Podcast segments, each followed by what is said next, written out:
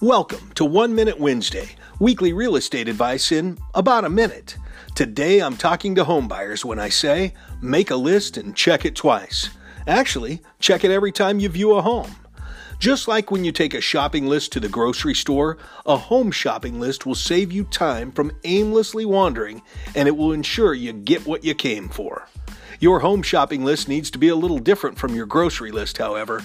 On this list, I suggest you create three columns. First, the must haves a third bath, central heat and air, whatever it is, list the features you are not willing to compromise on.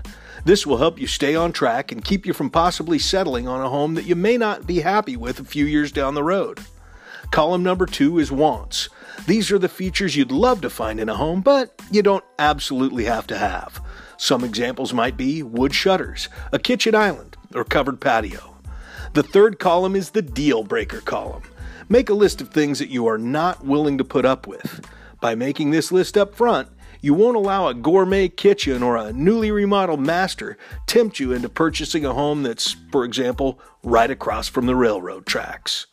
If I can be of any further help in your home search, please call me, Bruce Campbell of HomeSmart ICARE Realty, at 916 316 7735. At HomeSmart, we make real estate easy for you.